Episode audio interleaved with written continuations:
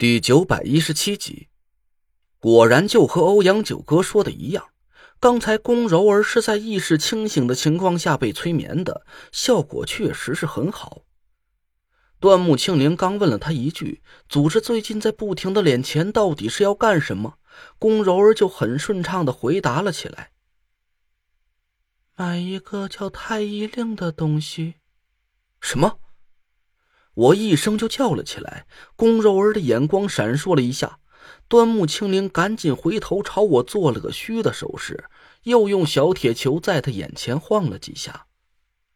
龚柔儿的眼神慢慢的平稳了下来，我皱着眉头想了半天。买太医令，这东西就在我手上。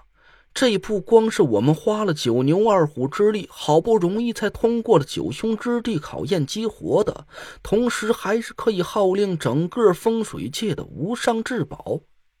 更重要的一点，唐果儿的眼睛还要靠太医令去治好呢。要是袁春怡来找我买，他猜猜我肯不肯卖？你再问问他，太医令在谁手里？端木清灵点点头，轻声问了龚柔儿一声。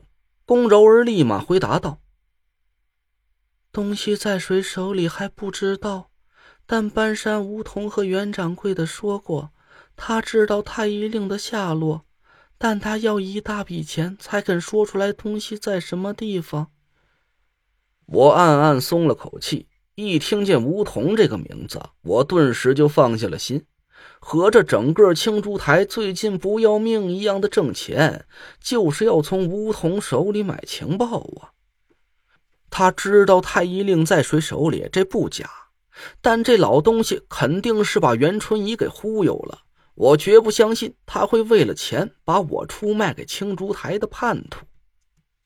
可能梧桐最近是缺钱花了，就打算讹一笔钱戏耍一下袁春怡吧。端木清灵又按照我的指示问了龚柔儿几个问题。龚柔儿说，太医令具体有什么用处他也不知道，但这是青竹居士亲口吩咐袁纯仪去办理的事儿。梧桐所要的金额很大，十个亿，本来组织啊是可以轻而易举的拿出这笔钱的。但由于境外财团无法给组织提供资金，所以袁春怡就加紧了对各个堂口的搜刮。可是最近敛来的钱财远远不够这个数目，袁春怡急了眼，就在酒店里设了个圈套，想要把我给控制起来，逼梧桐说出太医令的下落。但紧接着中州城里就四处传开了一个消息，以梧桐为首的中州五魁和前魁首，也就是我，彻底翻脸了。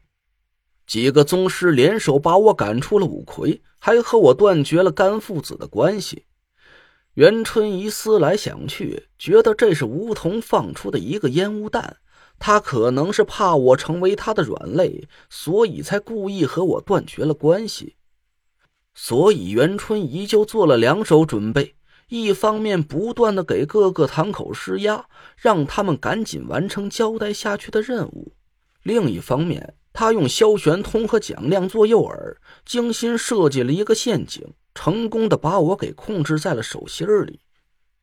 袁春怡和我达成了协议之后，就马上去找了梧桐，和他说了我已经被他招揽进青竹台的事儿。没想到梧桐一口浓痰啐在了地上，拒绝的干脆利索。呸！那小兔崽子和道爷一毛钱关系都没有，你拿他当人质去讹陈瞎子还行，在道爷这儿门儿都没有。想知道太医令的下落，要么拿出十个亿，要么你就抓走我小孙子来威胁我。哎，我说，你倒是猜猜，道爷把小孙子给藏到哪儿去了？这一通抢白把袁春怡给气得头顶冒烟。自从梧桐和他透露了太医令的消息，袁春怡的第一反应就是抓住无极，逼梧桐来妥协。可他差点就把中州城的地皮给一寸一寸的翘起来了。无极和保姆刘妈俩人却像是人间蒸发了一样，怎么都打听不出一丁点消息。无奈之下，袁春一只能放弃了抓人质的念头。这几天正在逼着蒋亮赶紧拿出个赚钱的方案。我点了点头，又让端木清灵问了龚柔儿一个问题：六月初六，组织到底在筹划什么事情？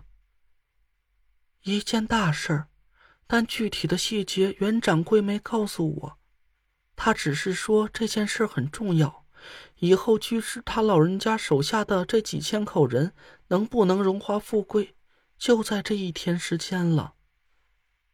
说了和没说一样。我嘟囔了一声，端木清灵问我还有没有问题，我仔细想了想，问问他青竹台有没有派奸细混进我们队伍里。不知道，这是青字号皇护法的任务，我们袁掌柜的不干涉。那你见过新任的青竹居士吗？没见过。袁春一跟你提过他没有？提过。把你知道的全说出来，一个字也别落。龚柔儿立马就开始滔滔不绝地说了起来，我听了一会儿，感觉他的话也没多大价值，就悄悄地走到门边，一边用神识探查着门外的动静，一边观察着欧阳九哥和端木清灵。欧阳九哥拿着画夹，时不时的在纸上写写画画，偶尔还让端木清灵问龚柔儿几个问题。天色渐渐放亮，不知不觉我们已经在龚柔儿家里待了四个多小时。端木清灵关掉了录音笔，回头来看着我：陈队，他嘴里掏不出什么硬货了。欧阳，你那边搜集的信息够用了吗？差不多了。欧阳九哥收起了画夹，我点了点头。行，那就回吧，等天亮了容易被人发现。哎，对了，我突然想起了一个问题，指了指龚柔儿：他见过你俩了，醒了以后想起昨晚的事儿，你俩不会就暴露了吧？放心吧，他什么也想不起来。端木清灵神秘地笑了笑，拿着小铁球在龚柔儿面前晃了几下。回到床上，你记住，昨晚夜妈走了之后你就睡着了，睡得很香，一直睡到自然醒，连个梦都没做过。龚柔儿慢慢站起身子就回了卧室，钻进被窝里。端木清灵一边和他柔声说着话，突然伸手一抓，小铁球隐没在他胖乎乎的掌心里。龚柔儿的眼睛一秒钟就闭上了，紧接着发出了均匀细长的呼吸声。他这就把刚才的事儿全忘了？我不敢置信地看着端木清灵，他笑着摇了摇头。准确地说是，刚才那些事情被他深埋在他的心底，他自己在不断地告诉自己，整个一晚上谁也没见过，一觉睡到了天亮。只要不遇到水平比我高的催眠师，他是不会主动回忆起昨晚的事儿的。我满意的点了点头，刚要伸手去开门，突然脑子里一闪，想到了一件事儿。哎，对了，冥想天尊手下的那些人都想不起来是从哪儿学到的那段口诀，会不会是他们的那段记忆被催眠师给抹除了？